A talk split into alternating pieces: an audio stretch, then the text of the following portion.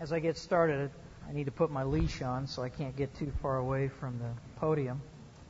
Well, since I'm a business teacher, I thought I'd surprise you this morning and talk about money. That's pretty predictable, right? Three great personal resources time, energy, and material wealth, and much of that material wealth we describe as money. I really want to focus in on that in our chapel this morning. I want to encourage you to come back on Friday as well. We're going to have a, chat, uh, a panel of business professors. And what we're trying to do is feed those evening sessions in dorm rooms where you get together for those bull sessions and hammer out your ideas. Many of my ideas in college were hammered out in the classroom. Most of them were really sharpened and honed in the dorm rooms about 1 a.m. or 2 a.m. And we're hoping that some good dorm room discussions flow out of the time that we spend with you. We're an incredibly affluent group of people here in the United States. We live in the wealthiest nation on the face of this planet. If California alone were rated as a nation, we would be the sixth leading nation in the world in terms of gross national product. The 60 mile radius around Los Angeles would be the 11th leading nation in the world in terms of affluence. We are caught up in the midst of incredible, incredible wealth. Those who live in poverty in the United States have a higher standard of living than many people who are middle class, quote and unquote, in other countries of the world. We're privileged with this great wealth, this material wealth. And you say, well, I'm not experiencing that. I had to bum five bucks off my roommate to fill my tank with gas this last weekend, or I had to go through all my old clothes to come up with a quarter just to do my laundry. Listen, you are a wealthy group of individuals. I often have uh, wonderful times walking through the student uh, parking lot and looking at the automobiles, saying, Boy, I wish I could have a car like that. Wealth is really relative as we think about ourselves as, as compared with other countries, listen to this excerpt from Newsweek. Excuse me, U.S. News and World Report. This is last week. People who starve to death each year in the world. 11 million people starve to death every year. Overweight U.S. adults, 34 million. The money Americans spend to eat out in 1990, $236 billion. The money we sent overseas for food in 1990, $1.6 billion. People who are continually hungry, Ethiopia, 20%, Sudan, 20%, Mozambique, 30 to 40%. Americans currently on diets, 19%. We're wealthy. We're wealthy. And I don't read these off to you to put you on some kind of a guilt trip or to make you want to package your leftovers today at lunch to send them over there. I'm trying to show you how incredibly wealthy we are as a nation. One of the most fascinating things happened in 1989. The Berlin Wall crumbled. And the Berlin Wall crumbled not because of some great ideal out there that people were embracing, the Berlin Wall fell because of economics. Two economic factors caused it. One is the incredible wealth that America possesses kept churning out more and more defense spending, and the communist country couldn't keep up with it. Secondly, American tourists were going into these countries, and people were visiting European and American, North American countries, and they saw the incredible wealth that was amassed in this part of the world. And quite frankly, they want their piece of the pie. They are tired of living in the experiment of communism that has been a dismal economic failure for the last 50 years. They want wealth. It was in the 80s, the big joke was that the definition of a Russian string quartet was a Russian orchestra on its last date in the United States. The defections were rampant when people would see this. Harry Truman once said, if you want to see the Iron Cur- Curtain crumble, just drop Sears catalogs behind the line. and they'll begin to see the wealth that the rest of the world has. It's an economic phenomena. Capitalism works. Pragmatically, it works. And the reason it works, I'm sad to say, is because it's built on a presupposition the depravity of man, and that is every man, as Adam Smith said, operates in his own self interest. And since everyone does that, they build an economy based on that presupposition that works. It becomes a wealthy economy. I talk about this with my economics students. In some regards, communism is more noble because it assumes that instead of operating in my own self interest, I will work for the self interest of other people. But it doesn't work that way. When we tour communist countries, we see that what belongs to everybody belongs to nobody. And we find buildings and buses, transportation lines, things in disrepair things that are built yesterday that are supposed to be brand new look like they're 40 years old the day they're built. Because it just doesn't work. And I often say that anyone that believes in the inherent goodness of this universe never raised a kid or a garden. I've had both. We have four children and we've raised gardens. And if you leave a child alone, it doesn't become inherently better. It becomes more and more self centered and more and more difficult to live with. If you leave a garden alone, good things don't grow out there, weeds crop up. The work, uh, the work that we're involved with is the work of reversing the effects of the fall, and that work uh, and and that that effect is as much an effect in the economic system as in any other system that we live in, and that's the reason that capitalism works so well. But with all this affluence that we have, because we're in a system that has brought this affluence, and we're a, in a nation that's rich in natural resources, what can we say to the young person? What can I say to the young person that's in college today as you think about a, a world of work later on and, and the fact that you're going to be interacting with this wealth? And some of you will be amassing wealth in the days ahead. And I, I want to leave you with four warnings, if I can, this morning. And if you have a piece of paper and a pencil, go ahead and uh, maybe jot these down along with some verses. And I hope that you think about them just a little bit. Warning number one is this Beware of religious folklore about money. Beware of what Larry Burkett calls religious folklore about money.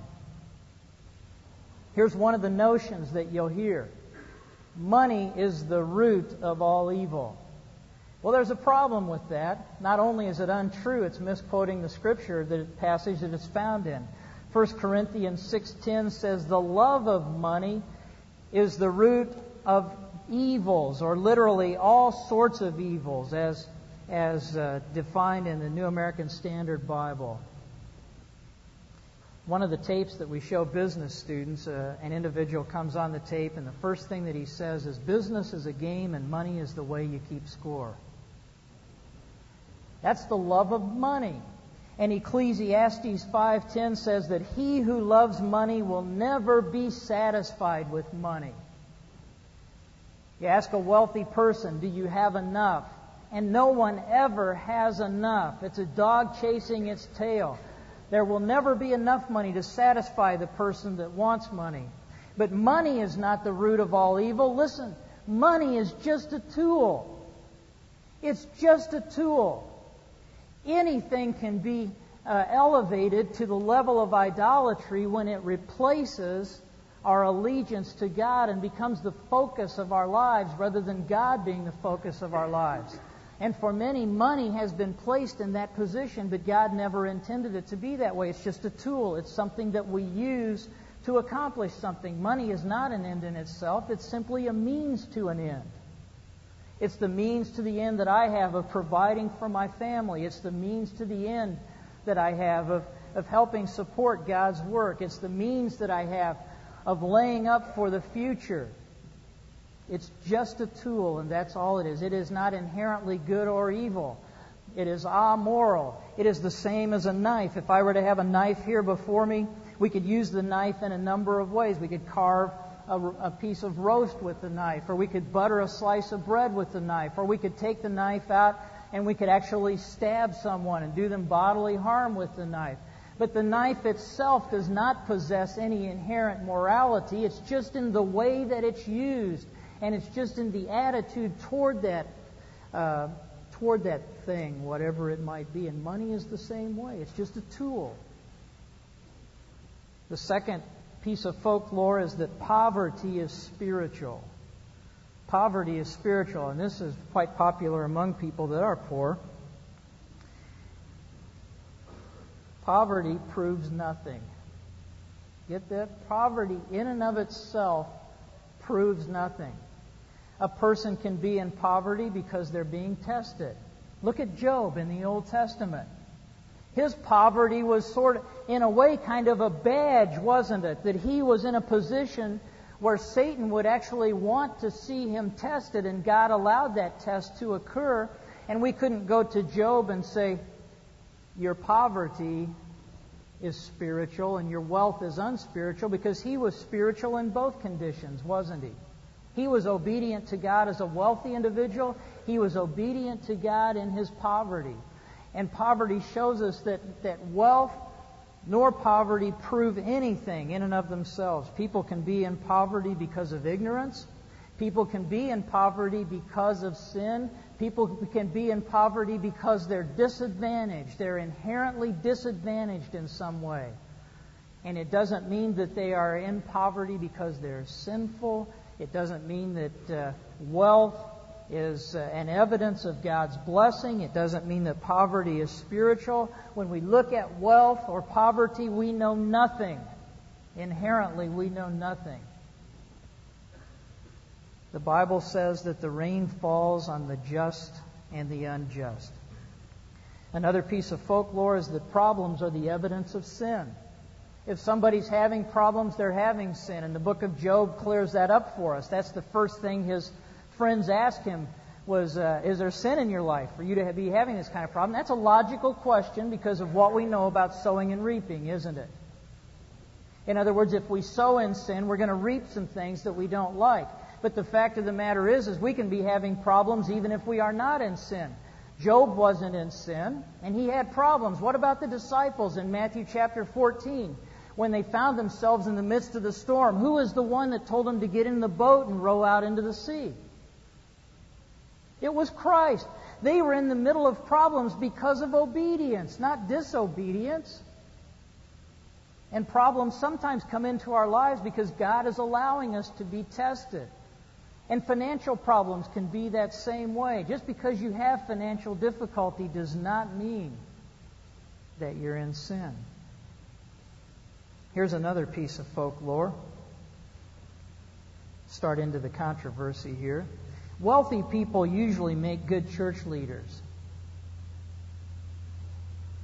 Wealthy people usually make good church leaders. There is no link between spiritual qualifications and wealth. A lot of times, churches will turn to people who have been successful in the world of business and they'll see some leadership that's been applied to the business world and they'll say, let's make that individual a leader in our church. But as I look at the Bible in 1 Timothy chapter 3, I see no qualification that relates to wealth. None whatsoever. I do see qualifications that relate to having a good reputation in the community, being above reproach, and it could be that someone who has amassed some wealth would be a terrific church leader. They've, they've uh, got the qualifications expressed in 1 Timothy 3, but I can guarantee you that if you place someone in spiritual leadership because they have shown some kind of acumen in terms of the business world, you may be asking for problems. Because the fact of the matter is, is that the church is not a business. The church should operate according to good principles of business in, in terms of keeping a good set of books and being responsible and paying its bills and operating in an orderly way. But the church is more of an organism than an organization.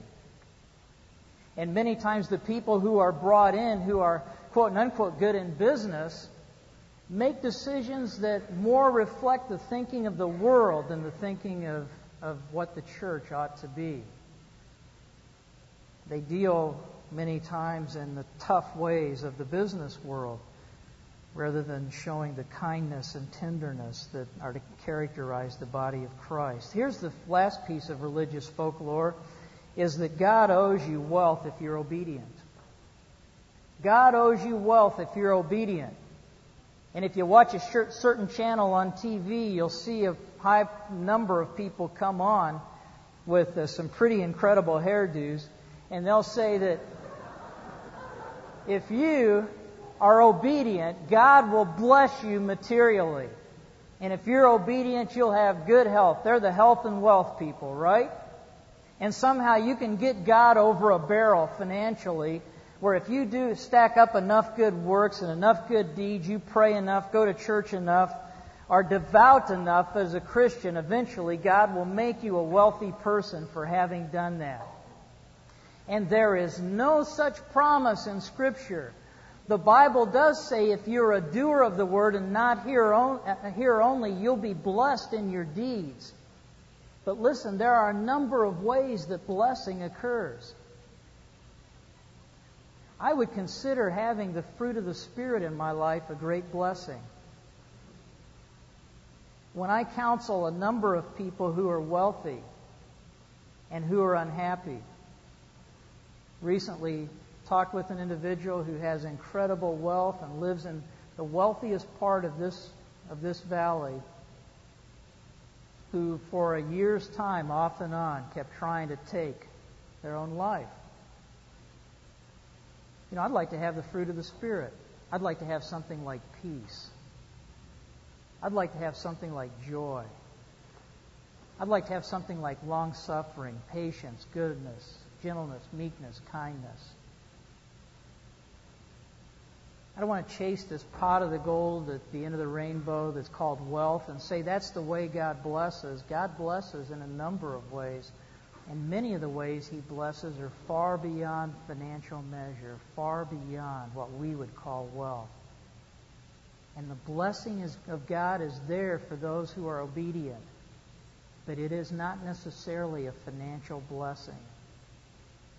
One of the neat things that many of you will experience this summer when you go out on the mission trips that Mark's talking about is you're going to meet an incredible number of people who are materially destitute who have an incredible amount of joy in their lives. That's blessing.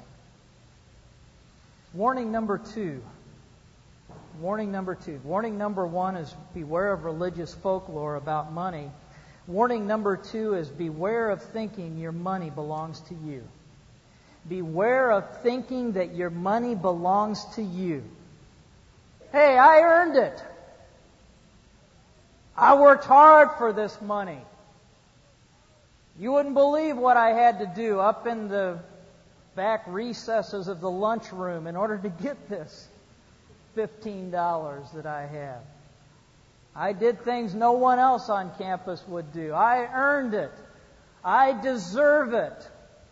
I owe it to myself. All of those things reflect an attitude that says this money belongs to me. Acts 17:24 says that the source of all life and all things is God. Look at Deuteronomy 8:18. I have a lot to say, so I'm not taking a lot of time to have you look at verses. I'm quoting uh, more of them, but Deuteronomy 8:18. But you shall remember the Lord your God, for it is He who is giving you power to make wealth. The power that you have to accumulate wealth comes from God. Whether it's mental power, the ability to see how a dollar can be made, it's physical power, the, the energy to go out and work for that, or the time, the very days that you have to accumulate it. All those things come from the hand of God. He is the source of that. Psalm 24:1 says, "The earth is the Lord and all it contains." And one of the most ironic passages in Scripture is the story of the rich man in Luke chapter 12, verses 16 to 21, who accumulated a lot of wealth and just kind of kicked back at that point and said, Look at all the neat things I've accumulated. My barns are full. I'm going to have to build more barns because I am one wealthy dude. And then God said, You fool, tonight your life will be required of you. One of the saddest things to see in life is to see that people whose entire focus is on money, on wealth, and to see that focus lived and breathed out. See them work seven days a week, 12 hours a day to accumulate it. See all other things pushed to the side as they single mindedly focus in on wealth. And to achieve a certain amount of success and then to see their life take a sudden turn. A sudden turn that shows them that they climbed the ladder, but the ladder was leaning against the wrong wall. A sudden turn. One of the men uh, within a short walking distance of this campus, very successful, very successful businessman accumulated a great deal of wealth. And if I named the name of the company, most of you would know it instantly because you drive by it all the time. And he was feeling kind of bad. And so he decided to go over to the doctor. And the doctor said, Well, let's kind of explore what's going on here. And they opened him up, immediately closed him back up, and said, You've just got a few days to live his priorities suddenly changed in the midst of all that. The things that seemed important to him were no longer important to him. And one of my friends was able to have a ministry with him and talk with him about the Lord and share with him what's really important in this life. You see, because life takes sudden changes, and the things that seemed important are no longer important. You say, hey, you can't take it with you. Larry Burkett tells this story about the, the guy who was the accountant for, for Rockefeller. And Rockefeller died. And his accountant was interviewed, and they said, How much did Rockefeller leave? How much did he leave behind? We want to know. The newspapers asked this question to his accountant. His accountant turned to him and said, Hey, the answer to that's simple. He left it all. He left it all. It's a temporal kind of a thing. And because everything comes from God, whether it's our money, our health, our environment, our relationships, everything comes from God, we're simply stewards of that resource. What if you worked hard for several years put your money, let's say, into certificates of deposit at the bank, over at uh, any bank here in the local area. And you decided at, uh, at a certain amount of time, in a certain amount of time, that you wanted to get that money back. And so you walk into the bank and you say, I want to take my money out. You present the certificates and show that uh, they're now due. You don't have to take a penalty on them. You can get your money back. And the banker, uh, the teller, looks at it and, and says, Oh, well, there's kind of a problem here. And she calls the, the banker over. And the banker said, Well, you know, I'd like to get you, give you your money back, but uh, I've grown to like your money. And I'm really having fun with your money. You know, I've, the, the kids are really enjoying their bikes. And we, we kind of wanted to thank you for that. And, uh, and also, we wanted to thank you for the new ski boat and the ski that goes with it. And that condo in Aspen, we're just having a ball. That's quality family time for us to be able to go there and, and stay in that condo. And we, are really enjoying the use of your money. We, we really love your money. And, uh, you know, we sort of know that it's your money, but, uh, but, but we're using it, okay? And you say what? Call 911. This sucker is going to jail. Do not pass go. Do not collect $200. You're out of here because you just stole my money. It was a high tech, white collar robbery that occurred, but you stole it nonetheless. And maybe the kind of jail he goes to will help him with his golf game and tennis game. I don't know. But he'll go to jail.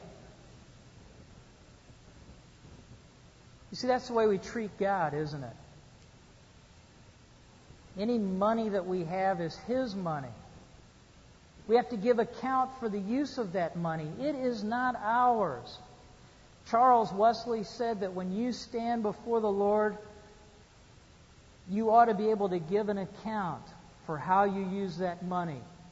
And every time you make an expenditure, that expenditure should be offered up as a sacrifice to God. Kind of makes me think about what I'm spending it on. Can it be offered as a sacrifice to God? Here's warning number three beware of extravagance. Beware of extravagance. You're in the Old Testament. Turn over to Proverbs chapter 30, verses 8 and 9. The Bible tells you here how much money you're supposed to make. It doesn't express it in terms of adjusted gross income, factoring out taxes and depreciation, but it does tell you how much you're supposed to make in Proverbs 30. Back up to verse 7, it says, Two things I ask of thee, do not refuse me before I die. Keep deception and lies far from me. Give me neither poverty nor riches. Feed me with the food that is my portion, lest I be full and deny thee and say, Who is the Lord? Or lest I be in want and steal. Here's the balancing point. Lord, help me make enough that I'm not tempted to steal. Lord, help me to make enough, but not too much, so that my wealth would turn my heart from you. Wealth turns people's hearts from God if it's not viewed properly. That's the problem, quite frankly, if you go over to Revelation chapter 3 and you look at the condition of the Laodicean church. The problem with that church, which many people believe that we're in the Laodicean age right now. And the problem with that church is that their confidence was placed in their wealth. And wealth gives a false sense of security. It gives a false sense of security, and their confidence was no longer in God, and God viewed them as poor as a result of that. Beware of extravagance. Charles Wesley said it would be better to throw money into the sea than to be extravagant because then the money poisons no one. Extravagance poisons people. It poisons people. Extravagance poisons the church. It poisons the church by robbing the resources that belong to God.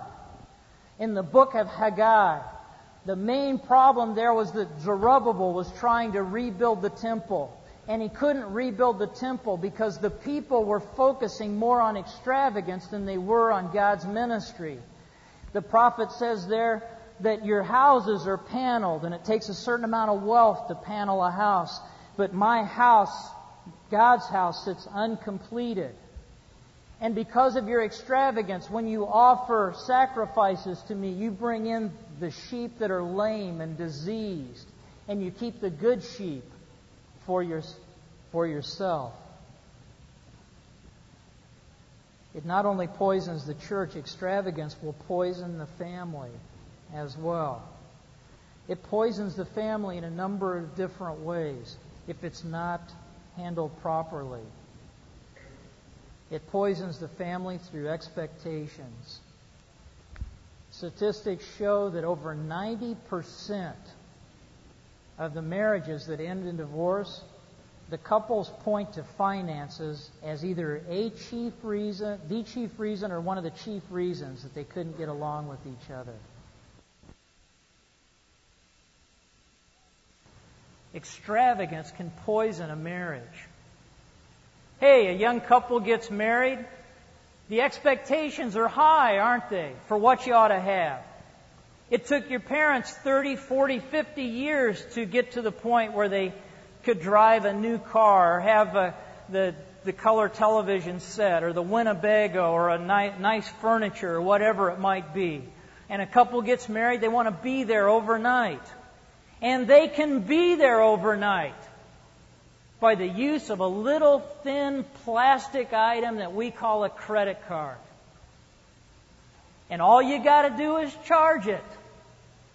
And if your mailbox becomes like my mailbox currently is, I could install a wood burning home in my house and heat it this winter with just solicitations for credit. Almost daily they come in. So they begin to buy on credit. The furniture store wants to sell you something on credit. Clothing can be purchased on credit. Automobiles can be purchased on credit. And before a person knows they're in up to here with credit, and they say, Oh boy, I got the solution to this. Let's do a loan consolidation. In other words, all these credit cards have to be paid down within a year or two. So let's just consolidate them and spread the payments out over 10 or 15 years. And pay gargantuan amount of interest out there for 10 or 15 years. But hey, the payment's small if we can manage it now. So now they have this long term payment. But they still have credit cards and their attitude toward extravagance never changed on the inside. Their attitude toward consumption is still the same. And so now they not only have the long term debt, but they have the credit card debt that they're starting to amass on top of that. One of my friends over at Grace Baptist Church is working overtime, constantly working overtime, constantly hiring new employees. You know what her job is? Bankruptcies due to credit. Individual bankruptcies due to credit. That is a mushrooming phenomena in the day in which we live. And it all revolves around an attitude towards wealth, an attitude toward consumption or extravagance. And do you think I'm naive enough to think that it's not affecting the church? I talk weekly not daily yet, but weekly with people that are in the church. And they're having the same struggle as people outside the church. And it all has to do with an attitude toward extravagance. And it poisons the family. It'll poison a couple. It will poison the children in that family. Because if children are raised in an atmosphere of extravagance, their expectations rise with the extravagance that they're given. And this is my own personal philosophy, okay? I'm going to share it with you in that light. I can't show you chapter and verse, and the jury's out on how it works. But I think we destroy children many times as future mates because of extravagance. You think about that for a second. What if I take my daughter and I buy her all kinds of stuff? She's got all the the best clothes, the best jewelry, the best shoes. You know, she's got shoes in, endorsed by just about every teenage rock star in America. And uh, I buy her this stuff, and she gets anything she wants, most anything she wants. Then she gets to be about 20, 25, if I have my way, 40 years old. She gets married.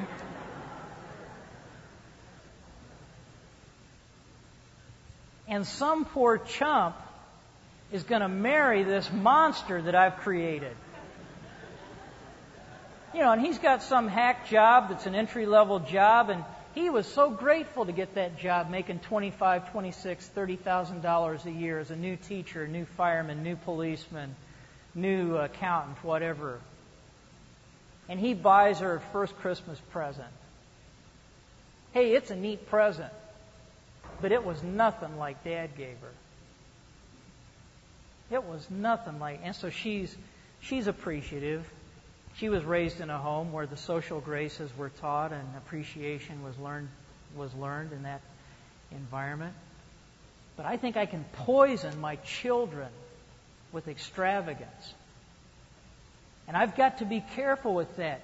You know it requires a lot of parental self control to do that. You know what the desire of my heart is? My desire, the desire of my heart is the old baby boomer desire, and that is, I want them to have it better than, than I had it. Isn't that wonderful? I want them to have it better than I had it. You can just hear some 60 year old grandmother saying that right now. Hey, listen, the, the difficulty that they went through built character in their lives. You know, McDonald's wants to hire those 60 and 70 year old people because they work harder than any other group in America. And the reason they work hard is because they came out of the crucible of necessity. And they had to work hard.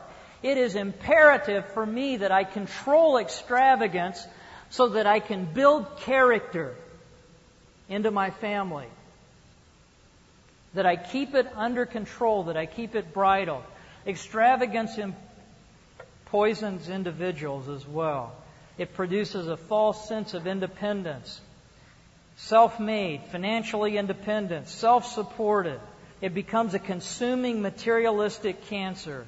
And as Ecclesiastes said, it cannot ever find any satisfaction.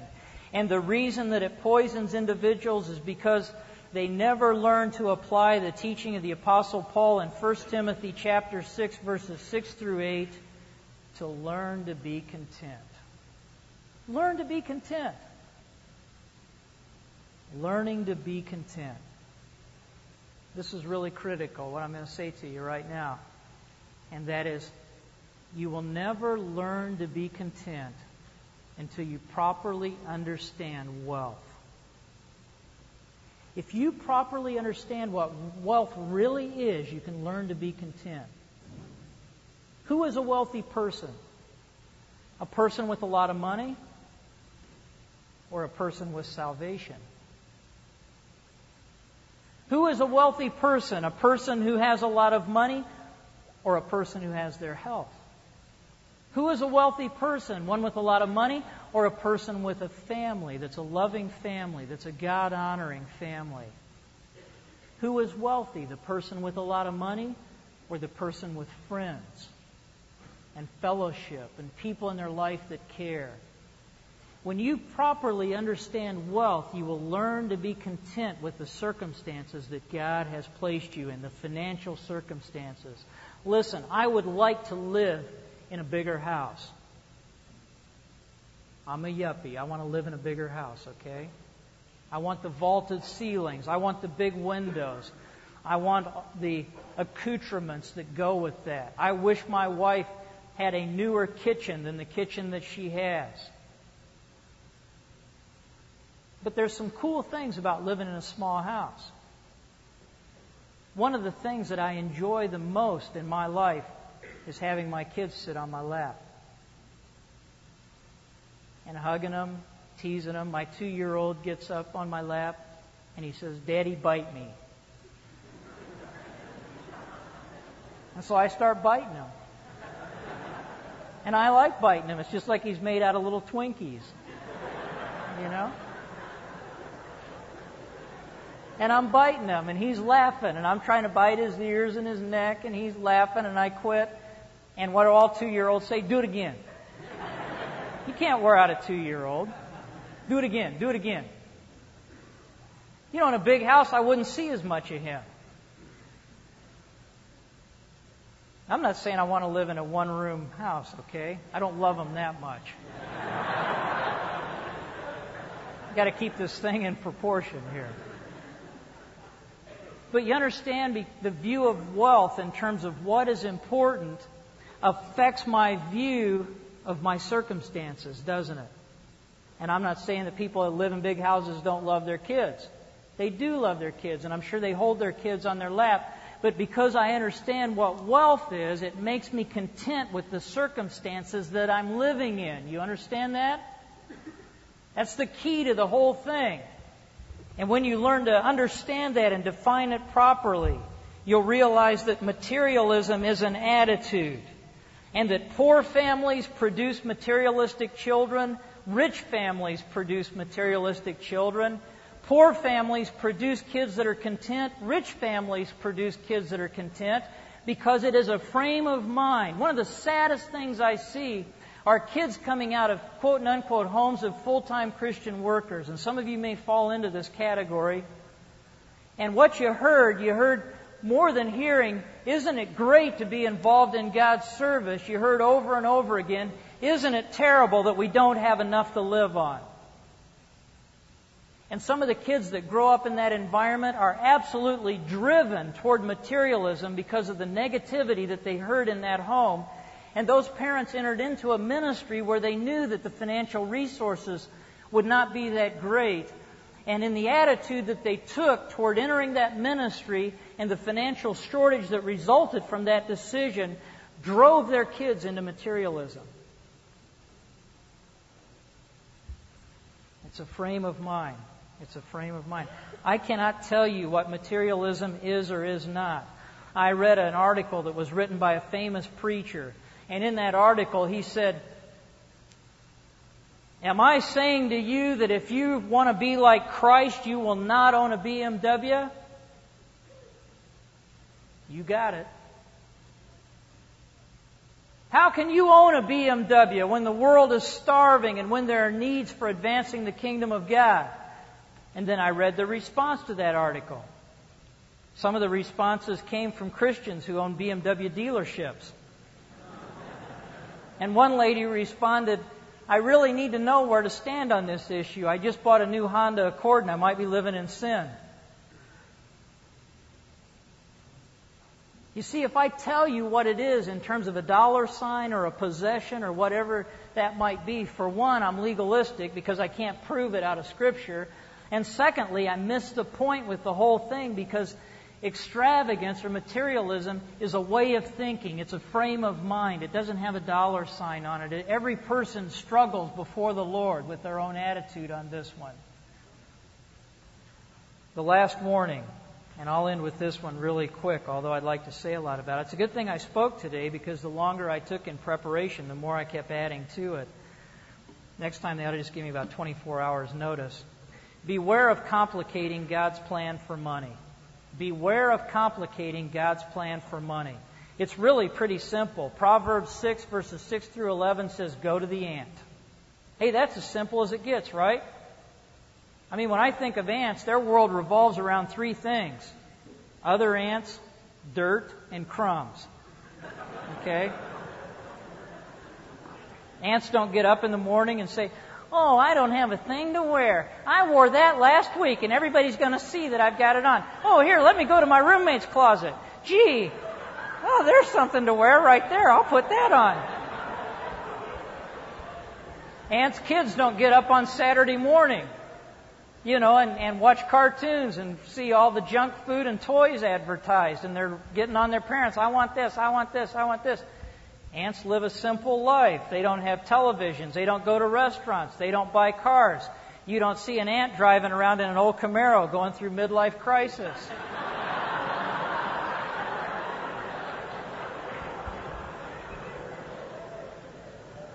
You don't look down in little puddles and see ants in ski boats. You don't step in the puddle and the waves go up and some little ant says, Cowabunga, surf's up, dude. You don't see that. Ants don't live on that level.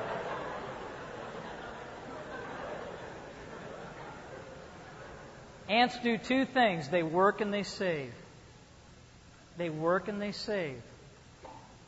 They work hard. They're industrious. Colossians 3:23 says whatever your task work heartily as serving the Lord they work hard. You'll be known for two things in your life in relationship to your work. One is the quality of your work, and the other one is the attitude you had while you were doing it. Work hard. Ants save. They save. We're in the middle of the richest nation on the face of the earth, and 96 out of 100 Americans retire without savings.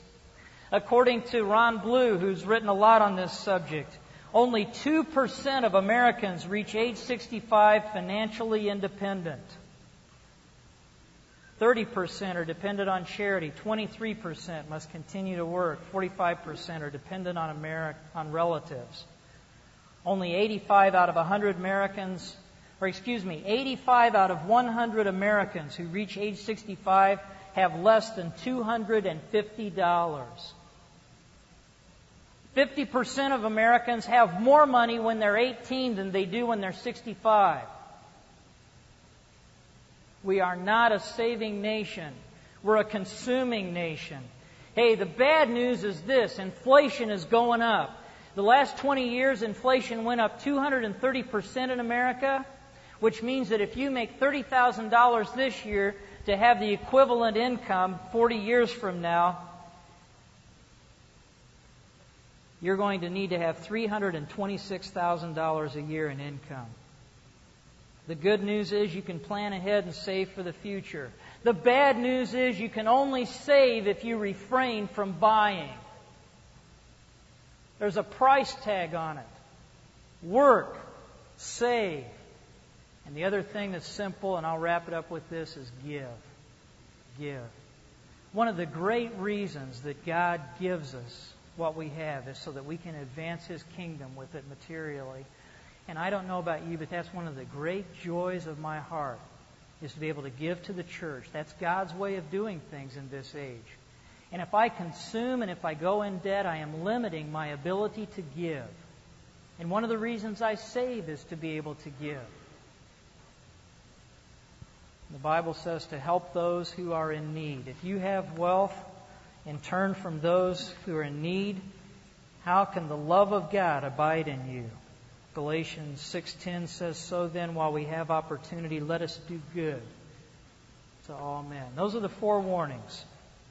Beware of religious folklore, a lot of misunderstanding out there. Beware of thinking your money belongs to you. Beware of extravagance. Beware of complicating God's plan for your money. It's really simple. Work, save, and give. And if God gives you prosperity in the days ahead, don't be involved in what Charles Spurgeon described as the child devouring the mother. Because practicing biblical principles, unless God somehow intervenes, will give you a certain amount of wealth. But don't allow that wealth to turn your heart from God. Remember what the Bible says. Hey, thanks for listening to me.